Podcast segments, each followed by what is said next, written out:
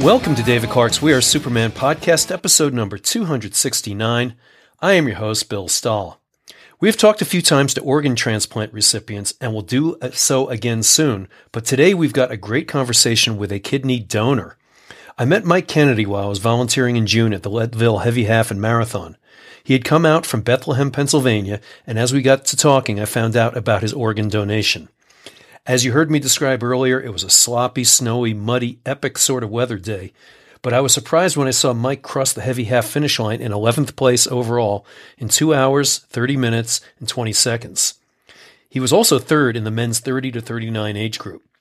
This was less than two years after he donated one of his kidneys to an anonymous recipient to indirectly help his mother in law, who had been on dialysis for many years while waiting for a kidney transplant herself. A sort of give a penny, take a penny dish arrangement that is common in these cases where the wait list for a new kidney, kidney usually stretches for years. Mike had even completed a half Ironman triathlon only a year after his donation. Subsequent to Leadville, on July 23rd of this year, Mike completed the full Ironman triathlon in Lake Placid, New York, in a very impressive 13 hours, 18 minutes, and 49 seconds. Mike can obviously describe from first-hand knowledge, as he does with me, how easy it is to donate a kidney and lead a normal life and beyond with one kidney. He was back to his usual training in just a month after his donation and helped out another human being in the process. Mike also got to see firsthand that dialysis is tough and needed kidneys are scarce, and he altruistically jumped in to do something to make a huge difference in someone's life. I think you'll be as wowed by this guy as I am. After listening to Mike, if you would like to consider a kidney donation yourself, go to kidneyregistry.org. I consider Mike a hero, and speaking of heroes, the American Heroes Run is coming up September 8th and 9th in Longmont, Colorado. It is David Clark's brainchild. This is the 14th year.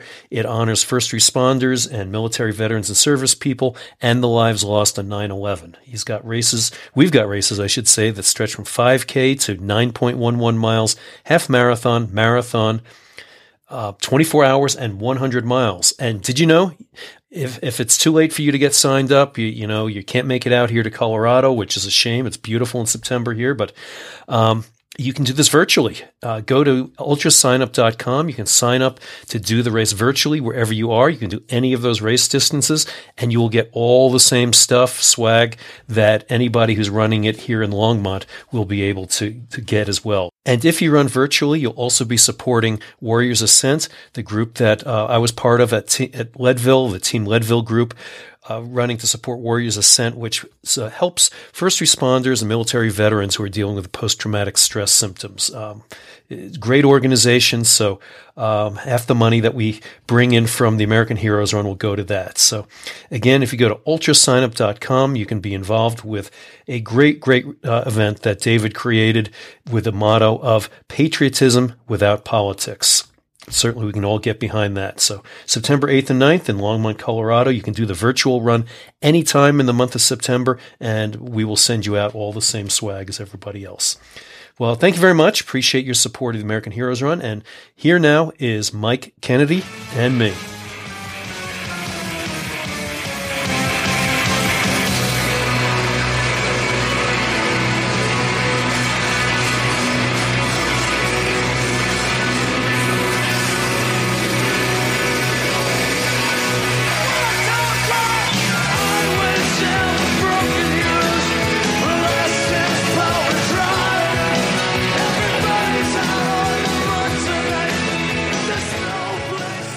Hey, Mike. Uh, good morning here. Good afternoon to you over there. How you doing?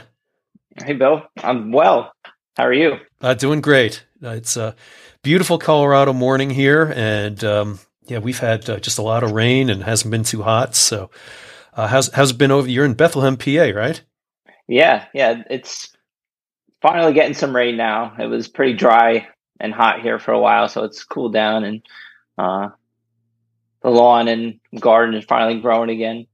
Oh, that's good, man. Uh, my, my lawn, uh, my whole backyard just looks like a jungle. It is just unbelievable how overgrown things are this year. I mean, uh-huh. we we exceeded our annual rainfall here in, in the Denver area like a month ago. And oh wow! Yeah, it's, it's it's pretty insane how much we've had, and it just continues to rain. Now we're in the monsoon season, which means we get those afternoon thunderstorms too. So, Um, mm-hmm. If you need mushrooms, I'm happy to send them to you. Yeah, what kind do you have? Uh, lawn mushrooms. I, I, I don't Yummy. know. Yeah, I don't know if they're edible. Probably not. Yeah, lots of them. So, oh well, well, good. Well, for those who don't know where Bethlehem is, it's kind of uh, tucked up there in the northeastern part of the state, right? Yep, uh, the Lehigh Valley, kind of near the Delaware Water Gap, just across from Jersey. Right. Uh, so this is about an hour and a half from where I grew up in New Jersey. Uh, I grew up in Rahway, Oh yeah, and uh, yeah, spent you know some. I mean, I lived there for twenty something years, and then uh, lived in Lyndhurst, New Jersey, which is near where the Giants and Jet Stadium yep. are, and you know Rutherford, East Rutherford, and of, of, uh, of course, what what is that town well known for? East Rutherford. No, no, uh, or Lyndhurst. Lyndhurst, yeah. Uh, oh come on, you know that, that, that was the site of the famous Hindenburg disaster, right? Oh yeah, yeah. I was trying to think of something like less well known, but um, yeah, yeah. And then you know lived in, in New Brunswick, New Jersey, you know where Rutgers is. Right. Uh, there's an awesome towpath that goes from there down to Trenton, uh, and then yeah, out to Washington for a couple years, and then now in Pennsylvania. Cool, cool, closer to family. So. Yeah, so, are you a good Giants fan? I hope. Uh, a closet Giants fan. okay, well, most of us have to hide in the closet because it is pretty embarrassing rooting for them all these years. Oh my god, yeah. I'm afraid my Yankees are as embarrassing as the Giants are these days. Mm-hmm. I was just mm-hmm. last night likening my my Giants fandom to uh, the way the Yankees are right now. Uh, that's bad. Yeah, yeah, good. What do you do over there in Bethlehem? Well, now I am a stay-at-home dad. Uh, I'm a teacher by training. Right. Uh, I've done uh, some teaching in Jersey, Washington, and Pennsylvania, and uh, I stay at home with my four-year-old daughter now, and we have a baby coming next month in September. So wow, uh, okay, I'll be continuing to stay home for the foreseeable future, I guess. Right.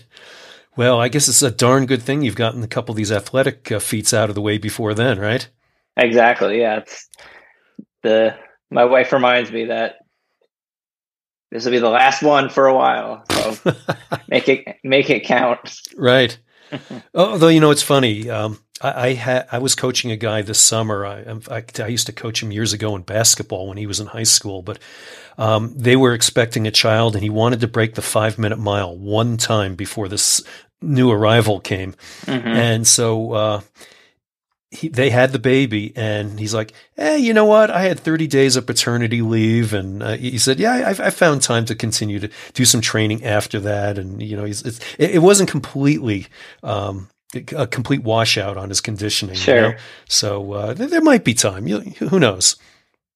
Yeah, I'm sure I'll still find an hour here and there to to get a run or a bike ride in, but yeah, not going to be devoting, you know, 10 to 20 hours a week anymore. Yeah, no, it'll, it'll be a little different. a little different, yeah. Yeah, and I, I guess you guys are smart, uh, you being the stay at home, being that you are on a teacher's salary. So you, you didn't give up as much as uh, hopefully your wife is hopefully bringing in there.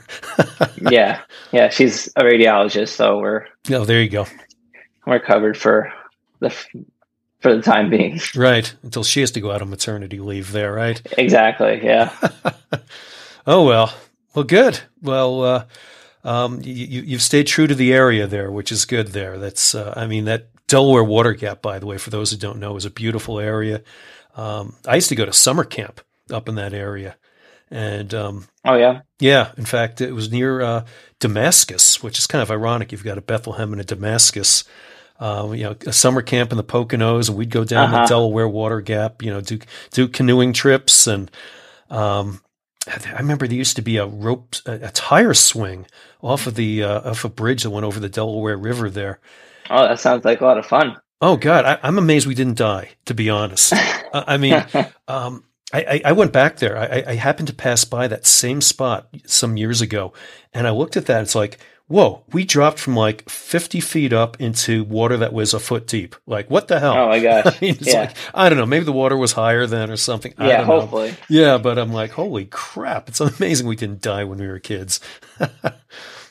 and the, we also have Emmaus and Nazareth yes. in this area as well. So it's a lot of, a lot of biblical names. Yep, yep. Um, yeah, uh, but yeah, the the Delaware Water Gap is kind of like our our version of the mountains around here. Which, yeah. you know, I've been to Colorado many times, and uh, you know, just obviously doesn't compare here to the Rockies or even in Washington State. You get the Cascade Range. Oh yeah, uh, Mount Rainier. Uh, so my heart definitely belongs in you know the West Coast, but this is where family is. Yeah, yeah. No, I get it. Well, that's cool. Um, mm-hmm. Yeah. In fact, I have a, a, uh, cousin who was a general manager of a radio station in, hmm, I want to say Honesdale, maybe. Um, same area around there, though. But in any case, um, mm-hmm. but uh, yeah, you you obviously have stayed close to your family because that's kind of a main reason why we're even talking today here. Um, yeah, having to do with the fact that um, you uh, gave up a body part for a family member, right? Yeah, that's right. Um, yeah, a few two years ago, uh, I donated my kidney uh, to go towards uh, my mother in law. I was not a direct match with her, you know, blood type wise and right. Uh, everything else. So the way the kidney program works is if I donate a kidney to someone else, um, that actually created a chain uh, which I think it was four people uh, on the chain. So oh, wow. you know, my kidney went went to someone uh, in Massachusetts, and then from Massachusetts it went down to um, I think it was actually Pennsylvania, and then from Pennsylvania went to like Michigan. So it was kind of bouncing, you know, from one person to the next. I mean, not the same kidney, obviously, but right, right. you know, one one donor uh, to to the next, and um, yeah, it's like and a so penny dish one, there, right? Once I donate, yeah, it's like sorry? the penny dish. You know, give give a kidney, take a kidney. Yeah, yeah. so that creates a voucher. Once I donate my kidney to right. uh, to this person, that creates a voucher for my mother in law, and now that bumps her up on the list to get a kidney from a living donor. And she had a, a I don't want to say a rare blood type, but her she was difficult to match with. So it took her a while to get a kidney, but eventually she did about uh, like four or five months after I donated mine. Wow. And that was after she had been on dialysis for four years, I believe. Um, and then, and this was also her second transplant. So her first transplant was 10 years ago. And that was or no, I'm sorry, her first transplant was 15 years ago. Oh, really? And she was on di- on dialysis for a few years until you know waiting for that first kidney transplant, and then you know that lasted whatever it was, eight to 10 years, and then she was on you know dialysis again, waiting for the second transplant. So, uh, yeah, she's had a rough go. And so, so did they replace the transplanted kidney, basically, or or did they take out her original, you know, her second kidney? That's a good question. I don't know if I probably the transplanted one. Yeah, I I would think. Hmm. um, yeah, and even the reason I was thinking about doing this, I mean, I met my wife. You know, when I met my wife, my mother in law was still with her good first transplant. Her first transplant kidney was still good and you know, I kind of knew it was a matter of time before she was going to go back on dialysis and going to need another kidney. And so it was always something I was sort of preparing for or thinking about because, you know, maybe 25 years ago, uh, my dad donated his kidney to someone he didn't know. Really? Uh, it, it, was just an, an anonymous donation.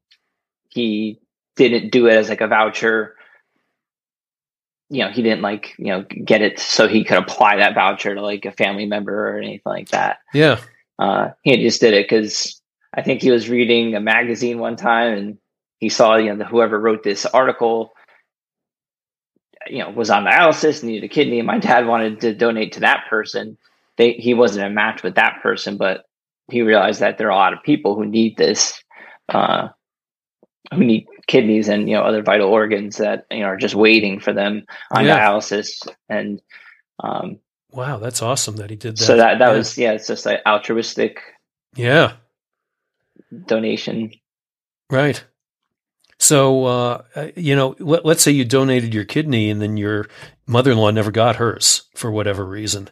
Um, would you have kind of felt a little ripped off, or it was like, nah, well, at least it's going uh, somewhere? so yeah, I guess I'm a little torn in that way. Um, I mean, I'm happy it went to somebody uh, who needed it, and you know they benefited, and that created you know the chain.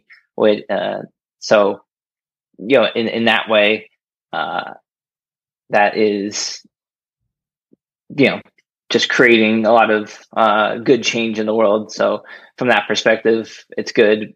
Uh, on the other hand, you know, I would want like the mo- you know maximum amount of uh, benefit to come out of this donation. So yes, like it would be good if that voucher was used. Um, what I didn't realize, and I, I guess maybe I wasn't advised properly, was that I didn't need to name only my mother-in-law as like the sole person who could have gotten it.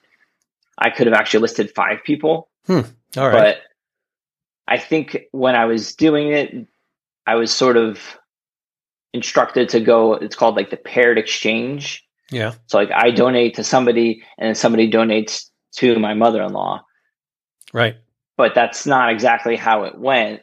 So she actually didn't get a kidney from a living donor. It was because of how long she had to wait for this this kidney, it came from a deceased donor, someone who had passed away, uh, like on the operating table, essentially. Oh wow! And and the family wanted to donate the organ, so my voucher is still out there. Uh, I you know wanted to do, you know donate for my mother in law, but right. It, it ended up just going to this one person. So the voucher's still out there. So I asked my kidney coordinator, like, "Oh, do you think I could uh, give this, you know, just kind of retroactively list the five people as yeah. if I hadn't just mentioned my mother in law. And then they said, well, the way the rules are right now, we can't change it. We can't go back and say right. you want to list five people, but that might change in the future. And, you know, don't get too worried about it right now because it's not really, you don't really need to use the voucher for any person at this yeah. point. So I said, okay. Well, I mean, like you don't really know five people on dialysis right now, do you? No, not really. But like, you know, I could list my daughter, my wife, just like people that sure. may need it in the future. Gotcha. So, yeah, thankfully, I don't know five people on dialysis. No, no, I was going to say that'd be pretty insane, right? Well, I mean, what your mother-in-law has is it potentially hereditary, where maybe it did pass to your um, your wife and your daughter. You know, I mean, that's where that yeah. voucher would be a nice thing to have in the bank, so to speak.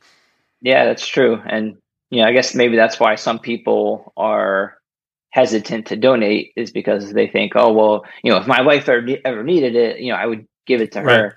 Right. Um, I guess you know that was in my mind as well, but I thought, you know, my wife is healthy; she takes care of herself, and you know, not that my mother-in-law didn't or other people don't. Uh, but you know, I prayed about it, and you know, I just felt like that was what God was calling me to at that time. Yeah. Hmm. Yeah, I know people like bank their stem cells. I mean, but literally, there's a place to put those. I mean, be kind of funny if they said, "Well, sorry, Mike, your your your kidney wasn't a match. We'll put it in the freezer for the next guy who needs it, or something." You know, that would be wild. Well, they do put it on ice, you know, to transport sure. it. Yeah. yeah but you know that only lasts so long. Yeah, right. wow. So um, now, now, before you did this transplant, were you a, a, an endurance athlete? I mean, that's something you were already doing. Yeah, yeah. So that was something I was was maybe not concerned about, but uh, something I was thinking about because yeah, yeah. I, I, have done. Um, you know, mostly running has been an important part of my life ever since high school. I you know, ran cross country and track in high school, cross country and track in college, and then after college, uh, I got into some marathons, and then a buddy of mine from high school. Uh, his name's Andrew. He ran. He actually lived in Colorado for a while. Okay. Uh, and he's done, you know, the Leadville 100. And Good man. uh, anyway, his first ultra marathon was on the Ozarks in Missouri, and I went out to crew for him. And uh, know I ran. I think it was 25 miles with him, and you know, to, as a pacer, and uh, you know, he was. This is like the toughest guy like I ever knew, and this you know was his first 100 mile race, and it like broke him. He did finish, but like it just like destroyed his body, and I was like shocked, like the difficulty of this type of race. I was like, I'm never doing one of these. and, you know, as it goes with a lot of things, time passes and kind of forget about the the pain of it and things like that. And um and so the couple years later, uh he was deployed to Afghanistan and then he said, Oh, when I come back, we should do a race together. And so I said, Oh yeah, let's do like the Leadville 50 that'd be you know a good thing to like for me to shoot for right uh so the first a couple um a few months before the leadville 50 i did a 50 miler in new jersey you know pretty flat. And uh and then and then leadville you know we both did the race. He got third i think. Oh wow. And uh yeah I, I did pretty decent as well like top 15 or something but uh yeah for a couple yeah, of like- flatlanders that's impressive yeah.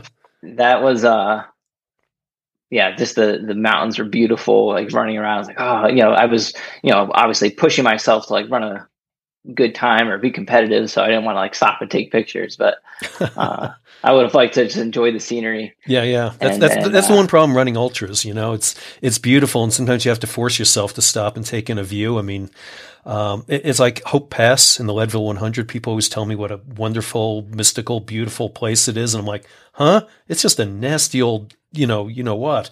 I mean, it's just Yeah. because that's all I've ever seen. It's just me trying to plod up that damn trail. So yeah, right Yep, you got you got to stop and uh, smell the flowers and enjoy the view every now and then. sure Yeah. yeah so you know uh, i've also done you know over 10 marathons you know new york boston dc uh i did a couple one marathon in washington state when i lived out there i did the california international marathon the same year Oh, cool. um and so after all these marathons you know i was and i, I actually did after the year after the leadville 50 i did a 100 miler in new jersey and and you know that was also you know the hardest thing I ever did at that point. Yeah. And I say, oh, the the only other hundred I'll ever do is the Leadville hundred. So Really. it's still on still on my list. Okay. Well, ha- And, ha- uh, where did they have the one in Jersey that you did? It was just south of Stoke State Park in Augusta, I don't know where like- that is. Yeah. like North Jersey. Okay, I think it's they call it like the state fairgrounds. So Gotcha. it's a ten mile loop you do ten times. Ooh. So, All right. get used to it. Mental challenge, Used right? to the- yeah, right. Yeah. Better better than one mile loop, which I've heard some courses have. Uh, are you picking on me? Have Because that. you done those races? Um, well, I don't know if you see. Uh, I'm wearing my American Heroes Run shirt here. This is the race that David Clark had started. You know, who started this podcast, but th- this was his brainchild, and I've been directing it the last three. This will be the fourth year I'm doing it, um, and it is a 1.05 mile loop. Wow. And um, we've got races starting at 5K through 100 miles. So if you're doing the 100 miler, you're doing 98 loops on that course. Wow. Yeah. Um, the one advantage is you're passing the aid station every mile. So Yeah, there you go. you don't have to carry anything out there. The bathroom's there, you know, whatnot. But, um, but it is definitely a different kind of mental challenge for sure. Yeah. Easy to spectate, I'm sure. Oh yeah, no, it's it's great for people to come out, and if they just want to, you know, pace somebody for a couple laps, they can do that, take a rest, and you know whatever. So, yeah, there there are some Nice. advantages to it. Um, as a race director, it's about the easiest course in the world to set up. I mean, that- that's the nice thing. I mean, you set up one aid station, and you know, like I say, one mile of markings. So from that standpoint, it's great. Nice. Yeah. but in any case, So- uh, you did the ten mile. Yeah, as I was- yeah. As I was saying, the uh yeah, endurance races is very much a part of like my identity and uh, and I also wanted to give this gift of my kidney, and uh, you know, I was just like thinking, you know, what, when is the best time to do it? Uh, you know, because I mentioned when I moved out to Washington, so I was like, do I donate before going out there, while I'm out there? Because well, you know, while I lived in Washington, my mother-in-law was still on dialysis, and she actually came to visit us hmm. in Washington, and right. she had to go to dialysis while she was there. So sure, uh, you know, pa- painful to to watch her go through this. And once we moved back to the East Coast, when my daughter turned one, I felt like that was the time to to start looking into it. So. Uh, in 2020 is that when I moved back that summer, I actually had surgery uh, from a running injury uh, in August of 2020, and then I donated my kidney in August of 2021. Okay. So two years ago at this point. Um, and that was,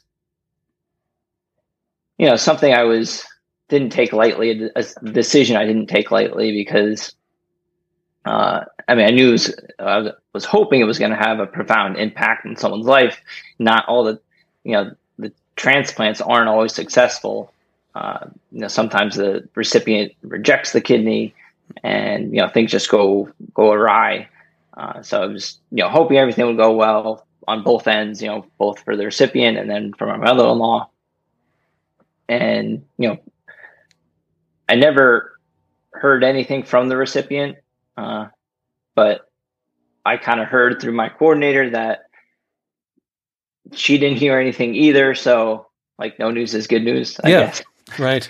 Uh, and so, but the the big part uh, that I was that had reservations about was you know my own physical stamina and ability to continue doing these types of events that that I enjoy doing and training of course for and uh and you know there there are stories uh of other people who have donated their kidney and you know gone on to do cool things. Like there's a website called donor athletes and and there's you know stories of people doing phenomenal things on there.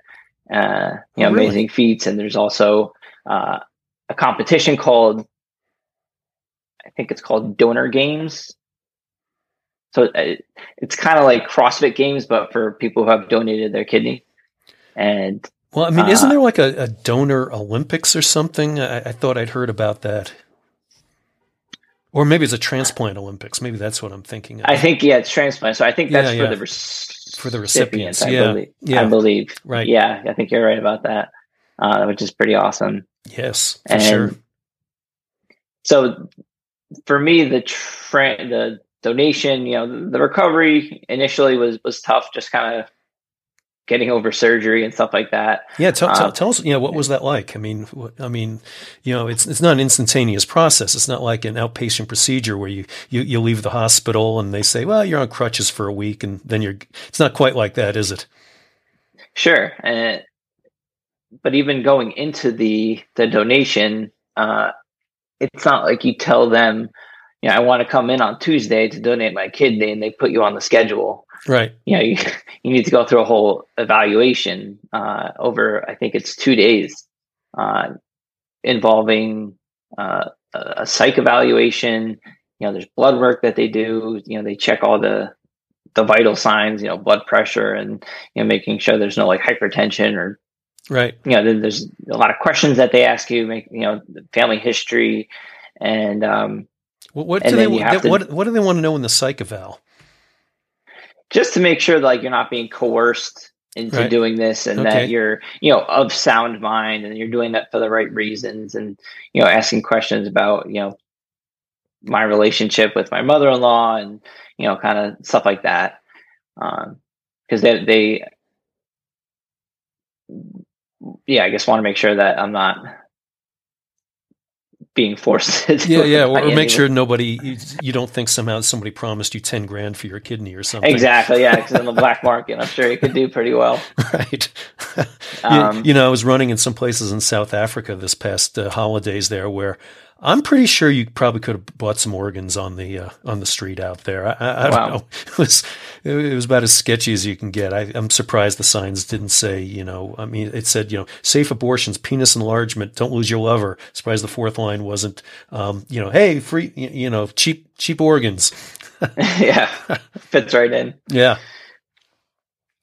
Uh, and so in addition to those things, they also had to do a 24 hour urine collection. Mm. Uh, so I had to, you know, call, you know, every time I went to the bathroom, I have to collect it, you know, put it in a jar. And then I brought it with me on the day of like the physical evaluation. And, uh, I filled two three liter jugs and they were like pretty shocked at how much I right. gave them because that was, you know, quite a lot.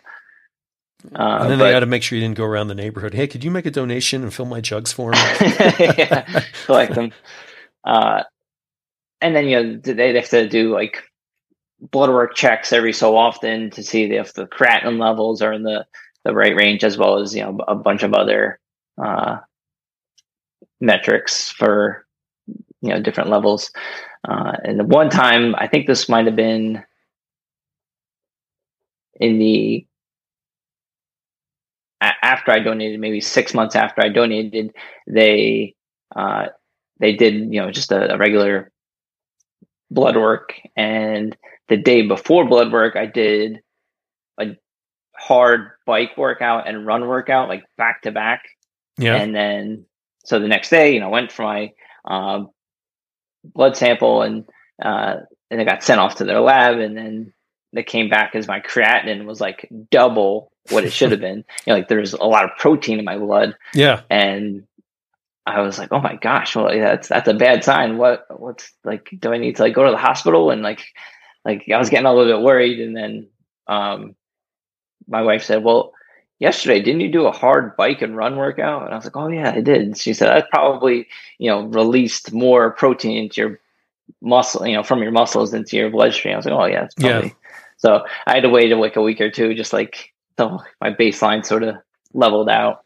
Well, you know, I don't know if you you found this, but I found that in working with doctors on a couple things I've had where um, they're not very knowledgeable about endurance athletes and how it affects blood tests and, and other markers in our body. I mean, you know, as I told you, my the foot surgery I had last week was actually postponed for two weeks because at the mm-hmm. last minute the anesthesiologist freaked out over my low heart rate.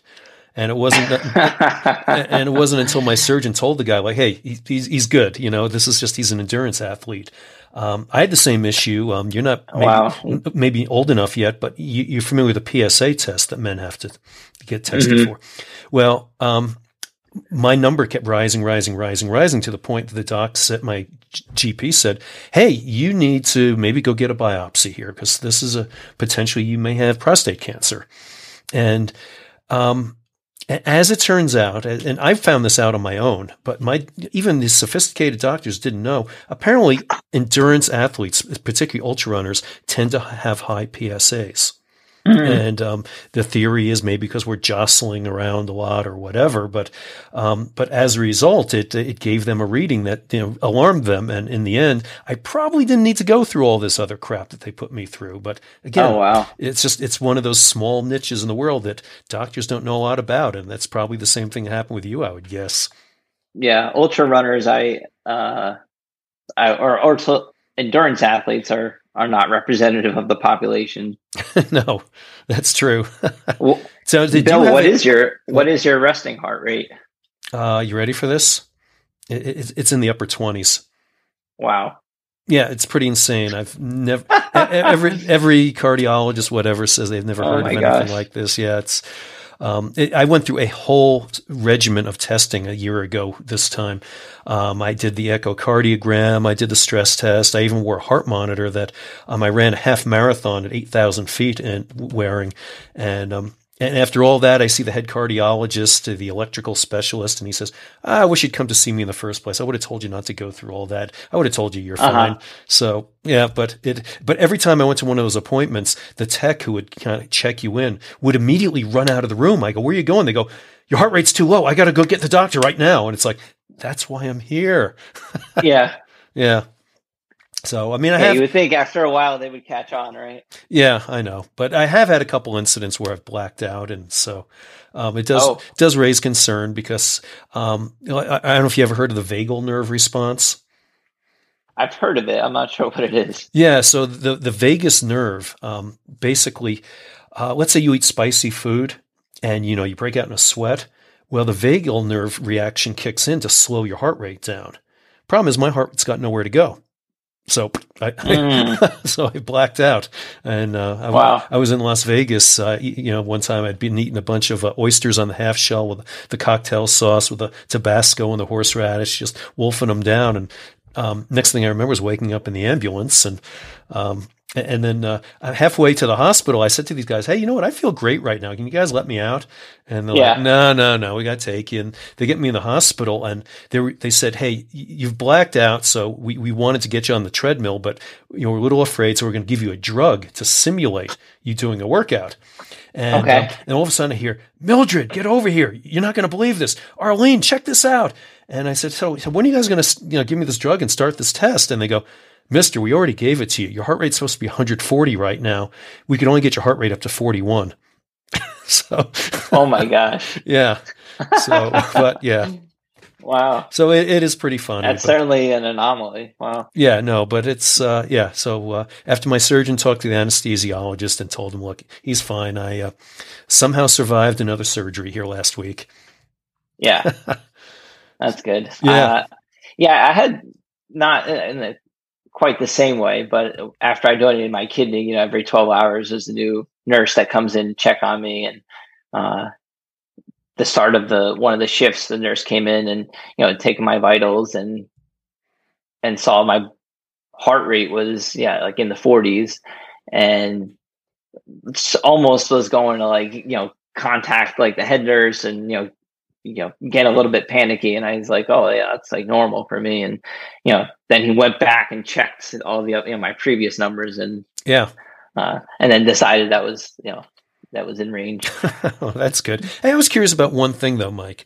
Um, when you decided to donate your kidney, was it a matter of like, hey, let's set up a date with the, uh, you know, wherever you had the, the procedure done, or was it like, no, we're going to wait till we have this specific need where, you know, because we've decided you're you're a match for certain people here, and like, hey, we know this person right now, come on in and do it now. I mean, was it was it more them dictating the schedule or you?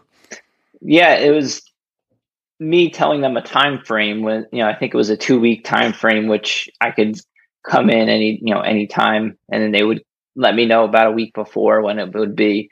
And my initial surgery was actually scheduled for my birthday uh, august 2nd in 2021 and a few days before i was supposed to go to the hospital.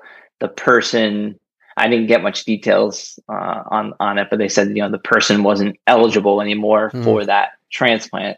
So then it was like you know sort of back to the drawing board, just you know wait longer. And so I was starting a new job in September, and so I wanted enough time to be able to you know recover before that's you know as, as a teacher before the school year started and. Uh, you know, not long after the initial phone call that canceled the first, the first uh, date, uh, they they called and said it was going to be about a week late later. So August tenth on twenty twenty one is when the surgery happened, and yeah, the I woke up in more pain than I was expecting. Uh, you know, I have somewhat of a high pain tolerance, I I think, and you know, I'm sure the there's a few women who'll be rolling their eyes right now, thinking, "You never went through childbirth." Yeah, right, right. Uh, but, but we we endurance anyway- athletes do have it. I guess uh, women who've run uh, ultra marathons and been through childbirth. That's probably like the, the top of the heap right there. Yeah. Yeah, Um, but anyway, I, I was in more pain than I was expecting, and they, I don't know if it was the surgeon or or who told me that I had, you know, so the incision wa- actually went through my um my stomach, like through my. I'm not going to pull up my shirt, but it's like right around the the belly button area. okay. and so it used to be like more on the side here. That's where my my dad's scar is. Yeah, Um, Why, well, why the move is, now? Do you know? Uh, so th- they used to do it through two sites. I guess they would do, um, like they would cut one hole for the cameras and mm. the other hole to take the kidney out. But now they do it's a single site, so they just cut you open right in the middle and they stretch it out and you know they're able to kind of do everything with the cameras and just reaching out yeah uh, pulling it out uh, so they said i guess they had to cut through you know, kind of my my abdomen and the, mu- the my muscles are i guess thicker the abdomen muscles than other people maybe so it was you know just more more tissue or whatever right. that they had to cut through. So that's why it was more painful than maybe I was expecting. And uh, well, anytime you cut through abdominal muscle, I mean, it doesn't have to be a kidney transplant, but you know, for whatever, I, I know, I know that's a tough recovery from that. So, but uh, damn all that core you did that made those abdominal muscles so strong, right? yeah, I mean, the, it's kind of ironic because the year before when I had the other surgery, uh, it was because my abdominal muscles were not strong enough. Yeah. I had uh, that in 2019, I had done two marathons. And so maybe I just wasn't resting enough, but I think I was also running more than I was doing like core exercises and things like that. Hmm. And um, so things just got a little out of balance, I think. And I tore my rectus abdominis, which is my, you know, the lower six pack ab muscle, and then my also yeah. my left adductor. Yeah, so they needed, painful. yeah, re, re, yeah, so it was like kind of two abdominal surgeries in a way, yeah, back to back years. Yikes! But um, yeah, within two weeks after the surgery, I, you know, the kidney surgery, I was feeling you know a lot better, and then you know I think four weeks after the surgery, I was back to running, wow. and you know, kind of normal activities. Is that a pretty quick recovery? It sounds like it is. Yeah, I mean, I think they say six weeks. Yeah, you should wait to do everything, but you know, within four weeks, I was fine. And uh, so when so you was, said that was yeah, we, 2021. So then uh, after that, I decided, all right, it's time to sign up for you know for the next event. Test uh, right, test this this body out and see how it responds. So I um, in 2022 uh, in the summer I did a half Ironman in Mont Tremblant, which is in Canada. Yeah. Just north of Montreal. And uh, yeah, so I, you know, trained for about uh, four or five months for that race and, you know, did well there. Um, and then after that, I decided, okay, like, you know, a bucket list item that, you know, I didn't know when I was going to try to do this or, you know, what the right timing would be, but, you know, I want to do a full Ironman. Right. And a buddy of mine had done Lake Placid back in 2017. And, you know, it was just like an amazing atmosphere there, very beautiful area uh, up in the Adirondacks. And so, yeah, I thought I could do, I wanted to do that, that race.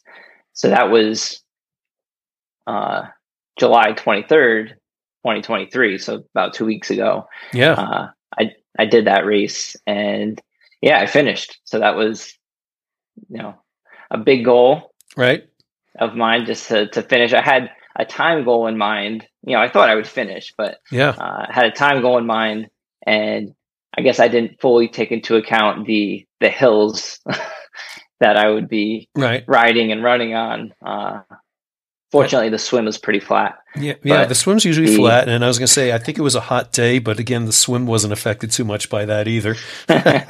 uh, so I, I, knew it was going to be hilly, and you know, a buddy, my buddy who did the race few years prior, said, you know, just take it easy, like you know, don't don't ride too hard in the beginning of the race. So uh, that was the mindset I had, but I guess the adrenaline took over a little bit, and sure, you know, went out a, probably a little too hard on the bike and within 30 miles, I already started feeling my hamstrings start to tighten up a little bit as if you're, you know, just about to start cramping. Right. And so I had to back off, just more fluids, slow down a little bit.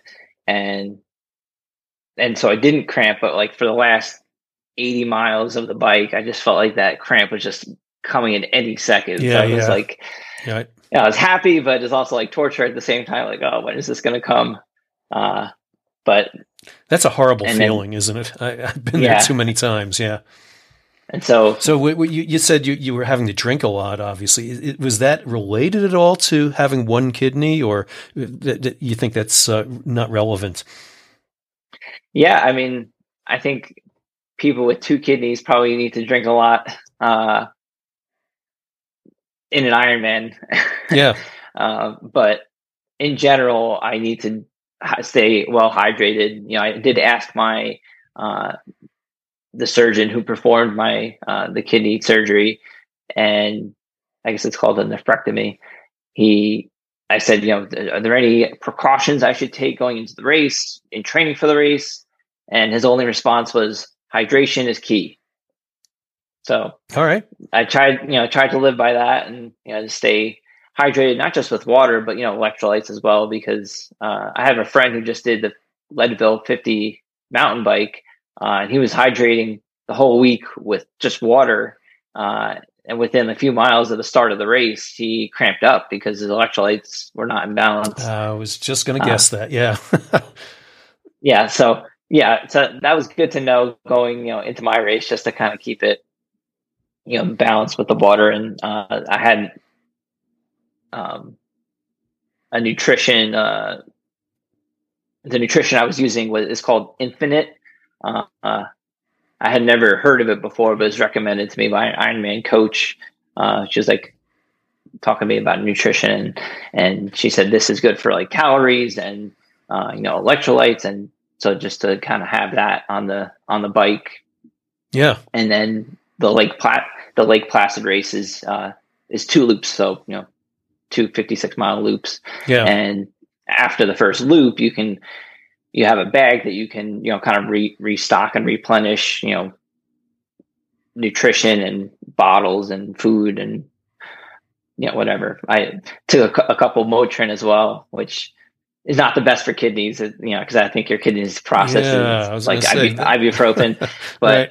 I had Tylenol stashed later on for the run, so I needed to kind of spread it out. But anyway, uh, yeah, so I, I, had to swap out the bottles uh, after, you know, at the halfway point yeah. the bike, and um, so that yeah, that was just being cognizant uh, uh and aware of of my um, of my hydration was was an important part of not cramping up and you know doing my best that day. Yeah, yeah. Did the nephrologist also say, besides hydration, that maybe electrolytes and other fueling is going to be more critical for you? Um, I think that was probably implied. Yeah. In his okay three word response. well, cool. Well, I saw that your, your overall time was thirteen eighteen, and and by the way, it was uh, it was not easy to research you with as common a name as you have. Um, yeah, I bet. yeah, I uh, I'm I'm a journalist at heart. I usually do a very deep dive before I get into these interviews, and um, yeah, but th- these were the only two results I could find on Athlinks was the uh, Leadville uh, he- heavy half and then the um, and then this Iron Man here in Lake Placid. But the thing said, and I, I, was trying to figure out if this could possibly be true. Um, your swim took an, an, hour and 18, but then it said you were first in both the bike and the marathon portion. I thought, well, I don't know. His marathon portion was 431. That doesn't sound like a first place time there for, no, for your age group. I, I, I, don't know. know. Yeah. What, what sources you had, but uh, well, it's just Athlinks. I think my yeah, that's just oh, what it said, and I thought that doesn't uh, look right.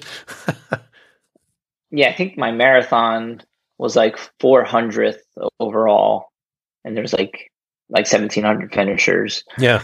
So like top 25%, I guess. Uh, and yeah, my, my run is my strong suit. My biking is actually my weak point, which I knew last year in the half Ironman. And I was trying to put in, um, you know, more effort on the bike with, you know, the long bike rides and the brick workouts. But, uh, I guess my bike will always be my weak point. Yeah, well, um, I was going to say for most of us who are runners at heart, it's usually the swim that's the weak part. But yeah, you know that's that is funny. I have put a lot of work into my swim too, so I think, I guess that's where, um, yeah, something's got to give, right? yeah, right. No, well, hey, that, that's really impressive, though. I mean, uh, you spent more than seven hours on the bike for one thing, so uh, that, that was a long time to be out there, wasn't it? Yeah, that was coming into the first lap. Uh, I mean, I was happy to just finish the first lap. When you know, once I started getting those like twinges in my hamstrings, I thought, oh man, if I start cramping up, I might not even get through lap one. You know, just like yeah, struggling.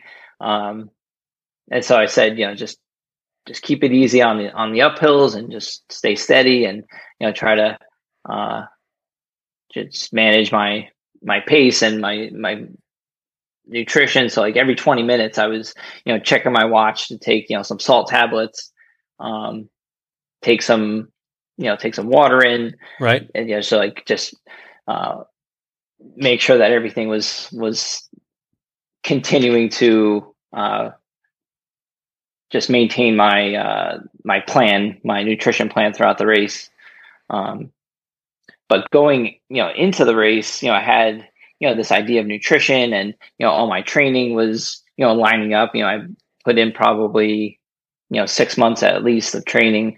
Uh, yeah, going into going into Lake Placid, and you know, I, I'm mostly competitive with myself. Obviously, I want to try to finish like as high on you know the rankings as possible but um, you know I, I just want to do the best i can. And just over two weeks before the race i was out for a training ride with a friend and you know it's a flat road we were on you know right by a farm in pennsylvania and um, you know sunny day it wasn't wet or anything. And uh, we were he was leading i was behind him. And uh, i guess maybe he was kind of blocking my sight a little bit, but there was a dirt patch that I went over and maybe I was like moving my, you know my bike a little bit and my front tire hit the dirt patch and just slid out. Ooh. And I landed pretty hard on my left side, so like my left ankle hit, my left hip, uh, my I think I put my arm out, so my lat hit the ground, and then my arm here. Yeah, you still got you some bruising there.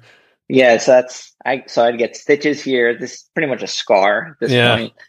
Uh, and then my right hand. I don't know if it hit the ground or hit the handlebars, but you know, I probably just put my arms out as a reaction, and my arm, my finger was just bent, yeah. like unnaturally, and I was like, "Oh man, it's not what I need two weeks before the race."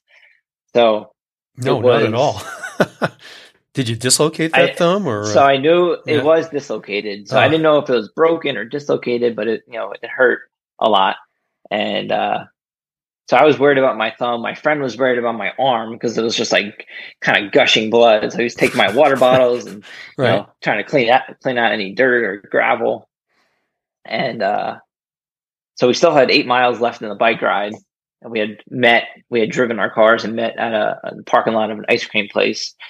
And so you know there's some hills that we had to ride up. So like shifting you know was you know quite difficult. Just like my whole hand was not my whole hand but you know this this area was kind of swollen right. uh, and tender. So you know i was like put my whole body into shifting and braking. And so we make it back to the the parking lot and you know, he helps me rack my bike on the back of my car. And he's like, you know, do you need anything? Do you want me to drive you to the emergency room or urgent care? And uh, urgent care wouldn't even take me because they were like, yeah, you, you need to go to the hospital. Uh, but oh, before I, gonna, I, went, oh, you even went. I mean, you're not like ah, I'm an endurance athlete. I'll I'll just go home and put some ice on it. I mean, if it wasn't for the thumb, that's what I was worried about. Right. Uh, so you know, we parked at the ice cream place. So I said, well, before I drive myself to the oh, yeah, emergency gotta, room, gotta get the ice cream. gotta get some ice cream. So right. I'm standing in the ice cream shop. and my arm is the, the blood has kind of dried up at this point, but you know, it's still pretty open. And there's a dad sitting with his two daughters, like right next to like the the line where I'm looking at the menu, figuring out what I want to order and he, I could just like feel their eyes on me, like, oh my god, what happened to him?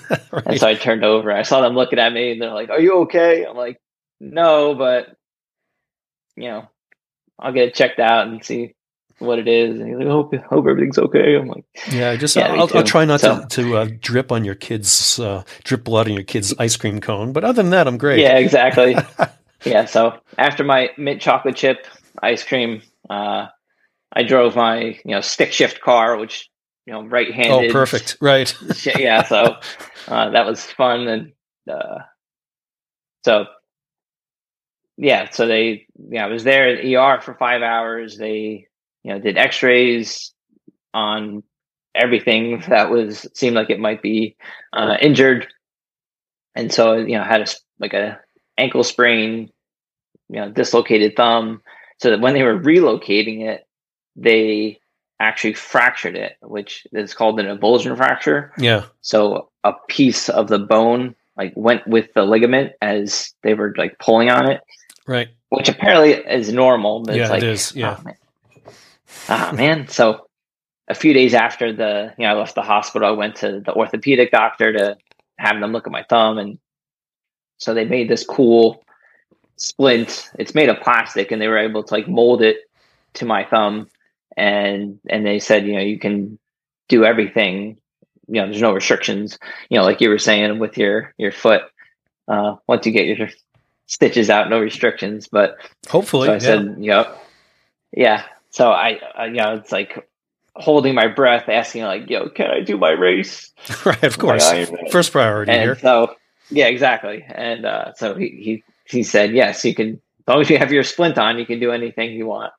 Um, so nice. That was that was good, and you know, this was still pretty open at the time. I did you know, a test swim in the pool with it, and it was kind of getting a little bit like gooey. And I was like, oh, not, you know, I mean, they, but they said, you know, the, the worst that is going to happen with this once the stitches come out is this it's going to be, you know, a bad scar. Yeah. Which is like, okay, I can live with that. Sure. you know, got plenty of those already. Yeah.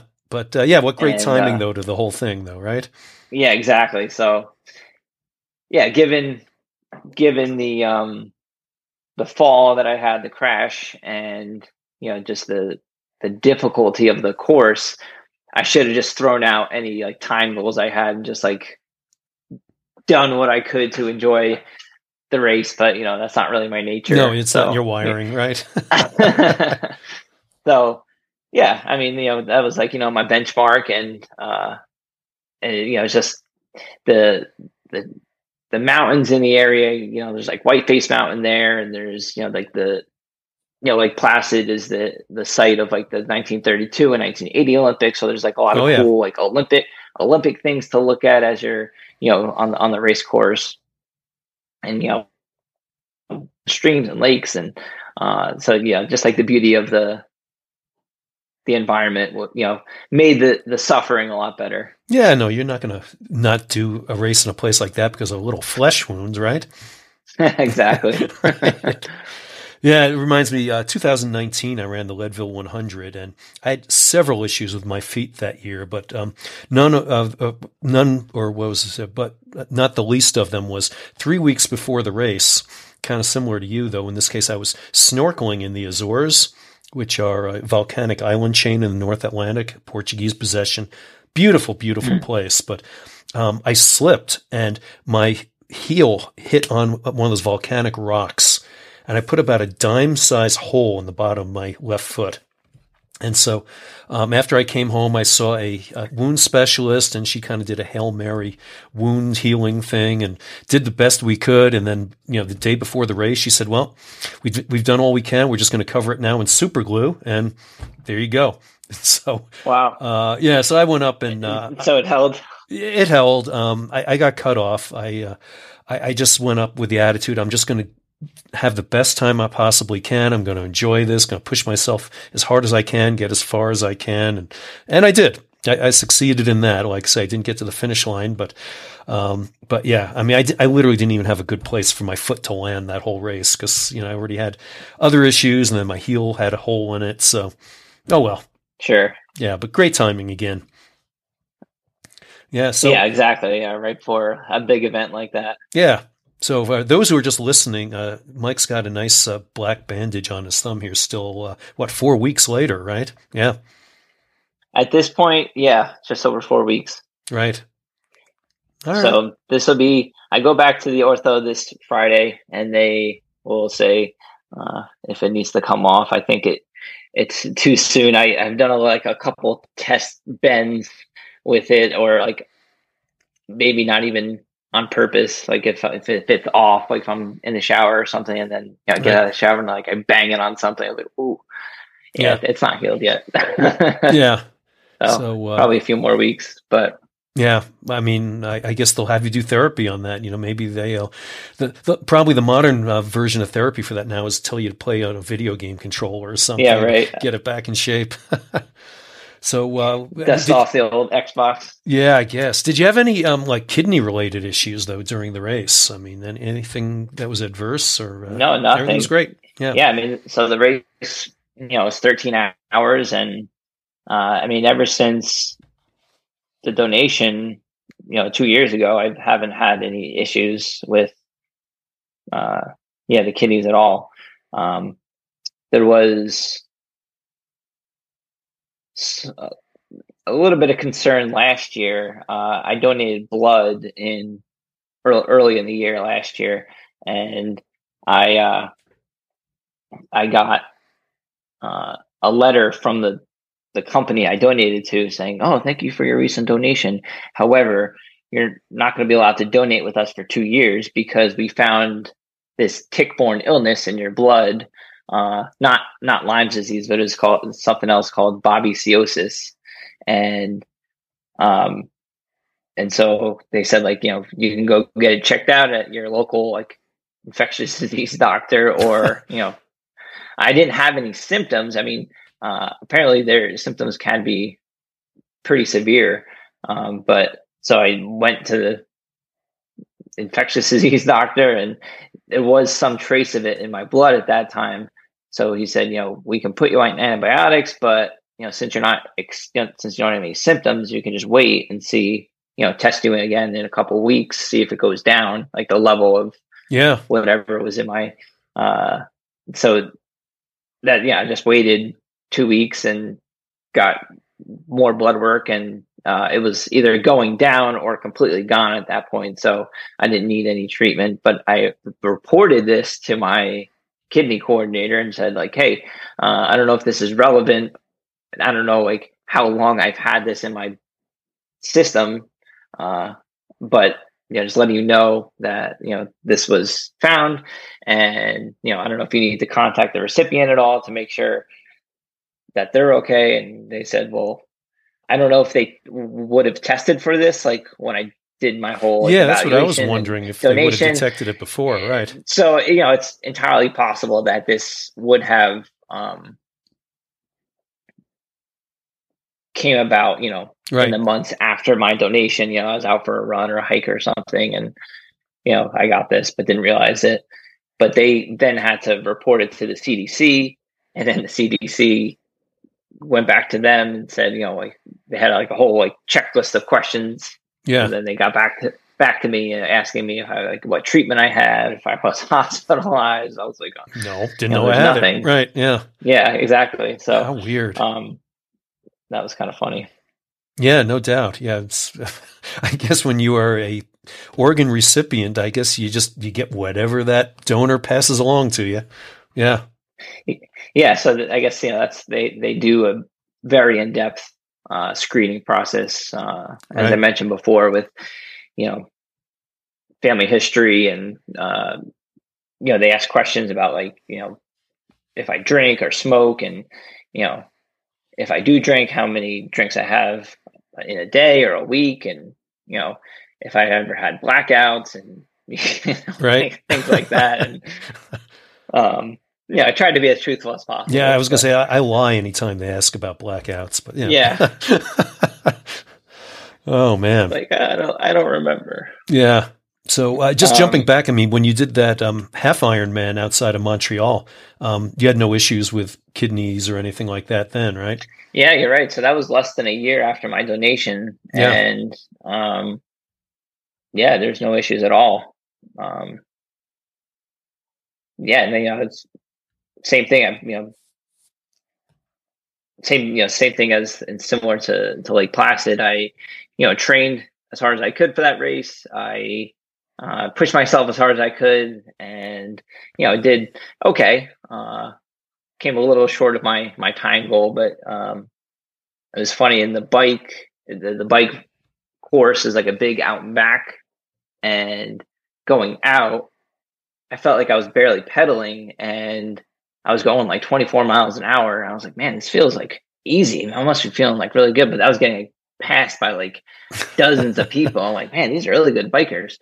And then we turn around at the turnaround point and we go back. I'm doing like 10 miles an hour because now I'm in a headwind. Yeah.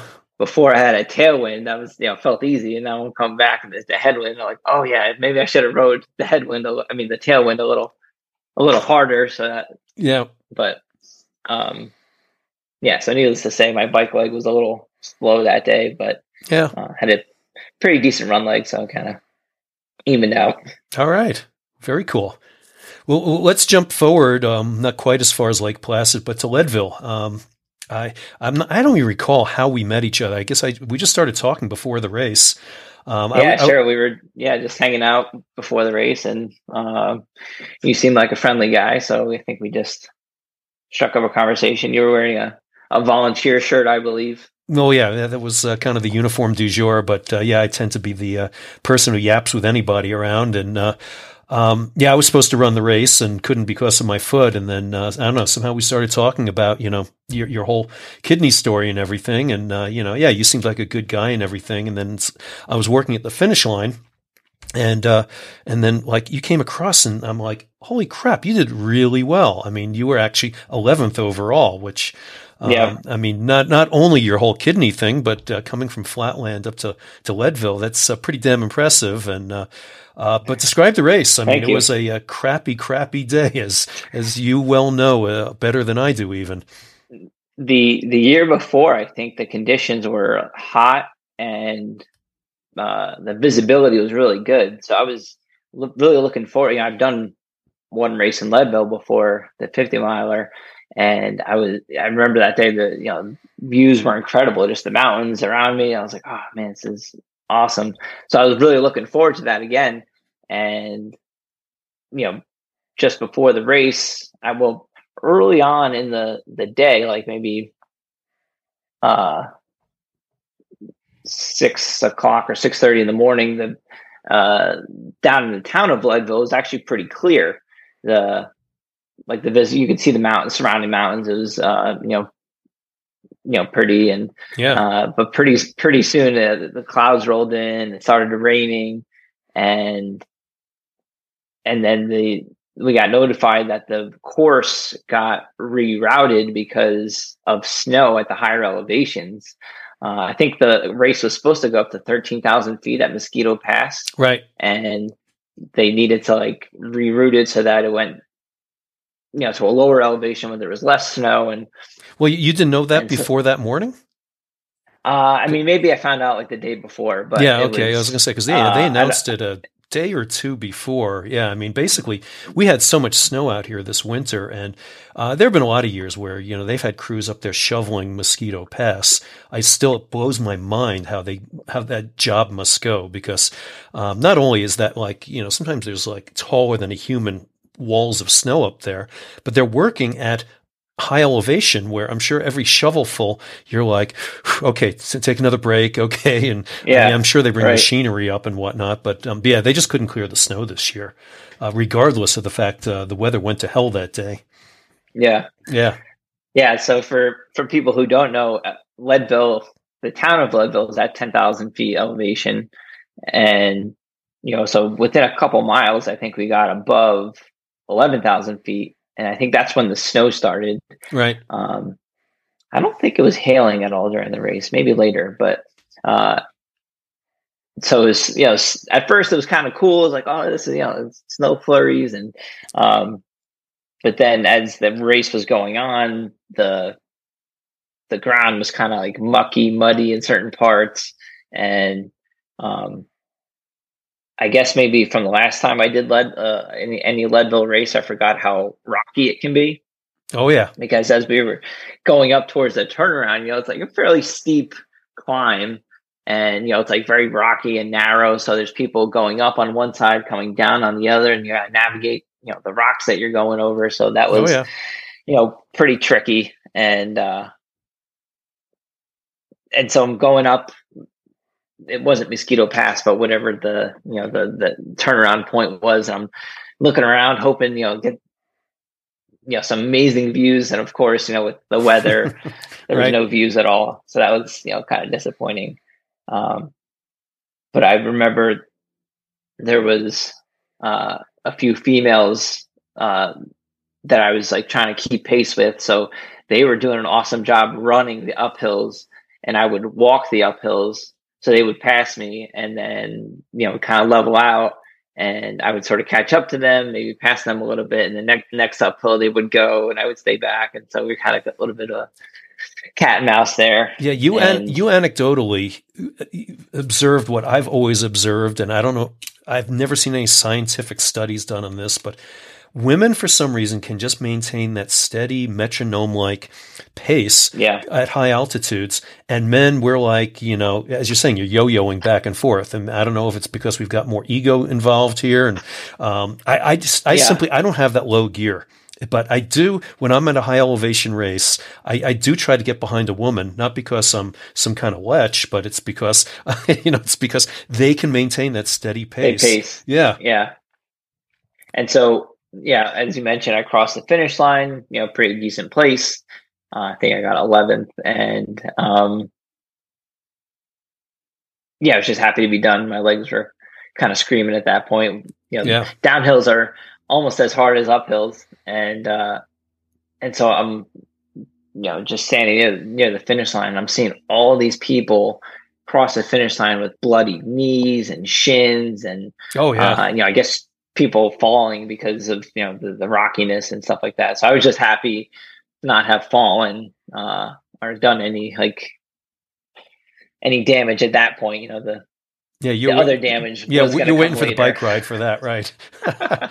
yeah, no, exactly. I mean uh, I knew quite a few people who were running that day, and the pictures they took of it was just a muck fest. I mean, it was it was so muddy, and uh, yeah, I saw a lot of.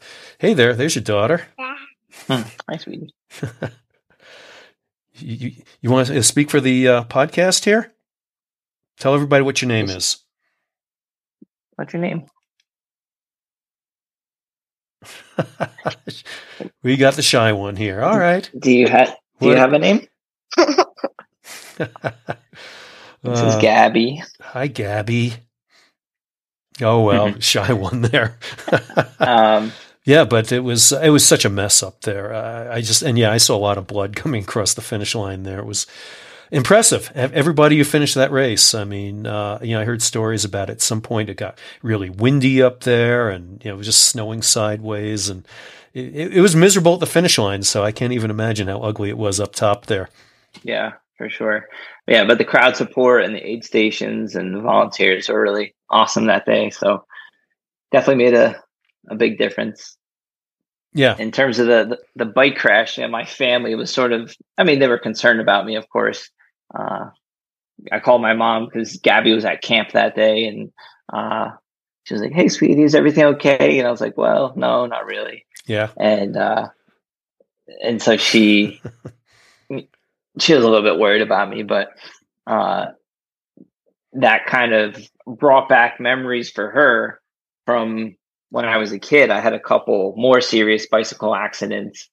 And so I think, you know, some of my family members might have been like, oh, not again. Yeah, always causing trouble. But, All right. You know, those were, yeah, a little bit more serious. I, you know, had a couple comas between the ages of 11 and 14. You know, so I was in the hospital for like a couple weeks for each of those incidents. And, uh, that explains so why you want to do races like this. Okay yeah, a, a little bit, a few screws loose, right? Yeah, yeah. Wow. All right. So, so what's next for you, Mike? Um, so we got the baby coming next month, so that's the yeah, big right. The big thing next, uh, and then the next race. I'm hoping. I don't know if it's going to be next year or the year after, but the Leadville Hundred. All right. That's that's the next bucket list item. Nice, nice. All right. Well, um, maybe I'll see you out there next year. I've you know, deferred my entry from this year to 2024, and uh, I, I, was at cross country practice the next day after my surgery. I told the kids, I said, wow. surgery is not an excuse to miss practice. And I also told them, and I was out there, I did all the exercises, post run exercises with the kids, you know, the, the core work and, you know, all the other leg stuff and everything we do. And I told them, I said, this is day one for me of training for Leadville Trail 100 2024. So, Awesome. Uh, well, you're setting a good example for them. Ah, hopefully, or they just think, "Oh my God, this coach we got is nuts." He's a crazy one. Yeah, exactly. So yeah, hopefully I'll see you out there in 24 or 25, whichever. Um, yeah, that'd be great. Yeah, Gabby, you excited to be getting a little brother or sister there? She's rather interested in the AirPods case instead. Are you excited for Snowball? Yeah. Yeah. She named the baby Snowball. Excellent. I like it. Snowball Kennedy just rolls right off the tongue. yep. Do you know if it's a boy or a girl yet? Girl. Okay. All right. You getting a little sister, Gabby. A little little snowball of a sister. That's cool. Yep. Yeah. Well, excellent. Uh, what would you tell people though who are considering uh, uh, giving a, a, kidney transplant or or any other kind of organ donation? Yeah, I, mean, I, I guess everyone has to assess their own uh, situation. Um, it's definitely like a worthwhile experience and endeavor to undertake. It is life changing for not only for the recipient but for me as well. You know, knowing that I help somebody else in literally a life changing way uh, is very fulfilling for me. Yeah, and you know, people might think that they that there might their life might be affected by it in a negative way, but it's the exact opposite. Your life will be affected, right? But for the better. Yeah. No, that, that's totally awesome. Yeah. Thank you. Thank yeah, you. Yeah, she's got the, the case. um, yeah, no, that, that's that's really awesome, and, and you're right. It uh, it is nothing but a positive impact out there in the world. So, um, if people are interested in donating, do you know where they can uh, get to resources online or anything like that? Yeah, they're the organization that I donated to uh, or through um, was the National Kidney Registry. Okay. And I mean, the specific hospital where I donated was Weill Cornell Medical Center um, in New York. Okay. Uh, the name is actually much longer. It's like Wheel. Yeah, whoever donated money New York, for the hospital, right? New York Presbyterian, yeah, yeah, yeah, uh, medical center. But uh, yeah, I had a very positive experience there. The whole team was, uh, you know, very professional, and um, you know, the nurses I had afterwards in the recovery process, you know, made my time very comfortable there, and um, you know, got me back on my feet really quickly. And yeah, the so fact you're running again in four weeks that that's uh, just incredible. Yeah, and there, you know, no no physical therapy was needed afterwards. Just kind of take it easy, not lift heavy things. Like so, I couldn't lift Gabby for four weeks after the surgery. So she was like always complaining about that. But yeah, just like she understood. I come think. on, Dad, you're a wuss. Come on. exactly. Yeah, well, that's great. Uh, so, if people want to follow you uh, through uh, Snowball and uh, and the uh, other races you do there, um, uh, obviously, if they search for Mike Kennedy, they may have some trouble there. So, where where else? Where can they actually find you out there? So, on Instagram, on my name is XC Mike K. Okay. And then yeah, on Facebook, I'm Mike Kennedy. So very generic. All right. How are they going to separate you from the other Mike Kennedy? Kennedys? Just look for the one in Bethlehem, uh, PA, I guess. Yeah, I guess so. Yeah. Okay. Uh, it's funny when I lived in Washington, uh, I was on North 18th Street, uh, like 4001 North 18th Street. Michael Kennedy, that was me. And then 4001 North 12th Street was a different Michael Kennedy. We would always get each other's like mail and packages. Oh yeah, Well, you know, it's funny when I when I moved to Denver back in 1981, there was another Bill Stahl who, and I lived on East Evans Avenue, and, or East Harvard Avenue. I'm sorry. There was actually a Bill Stahl who lived on West Harvard Avenue. And, oh wow! And I would get phone calls like at all hours. I knew this guy's whole life. I knew that he went to the University of Illinois. I knew his wife's name, where she worked, just because of all the phone calls I used to get. Uh-huh. it was ridiculous. Yeah, I, I, mean, what are the odds on that one? But yeah, right. But yeah, okay. Well, I, I will put your uh, contact stuff and the National Kidney Registry in the show notes. Um, and, awesome. Uh, really appreciate your time. I know we had a little uh, fun trying to get the uh, timing on this arranged here, but. I really appreciate it. yeah, I'm glad we finally figured it out. Absolutely. Thanks for having me on today, Bill. I enjoyed uh, sharing this conversation. Absolutely, and uh, enjoy uh, keeping in touch with you here in the future. And uh, you know, like I say, next time you come out to Leadville or run in Colorado, let me know. You got a great Colorado shirt on already, though. I, yeah, that's pretty cool. One of the, my first shirts from there, so yeah, it's vintage. Mommy's on. Mommy's on. Oh, very nice. Mommy wants you to get off the phone, huh? yep. All right. Well, hey, no, thank you so much for your time, Mike. This has been great, and I hope it helps some other people out there as well. Yeah, I hope so too. All yeah. right, thank you, Bill. Hey, best Take of care. luck. Best of luck with Snowball and, and everything else. I appreciate it. You bet. Thanks.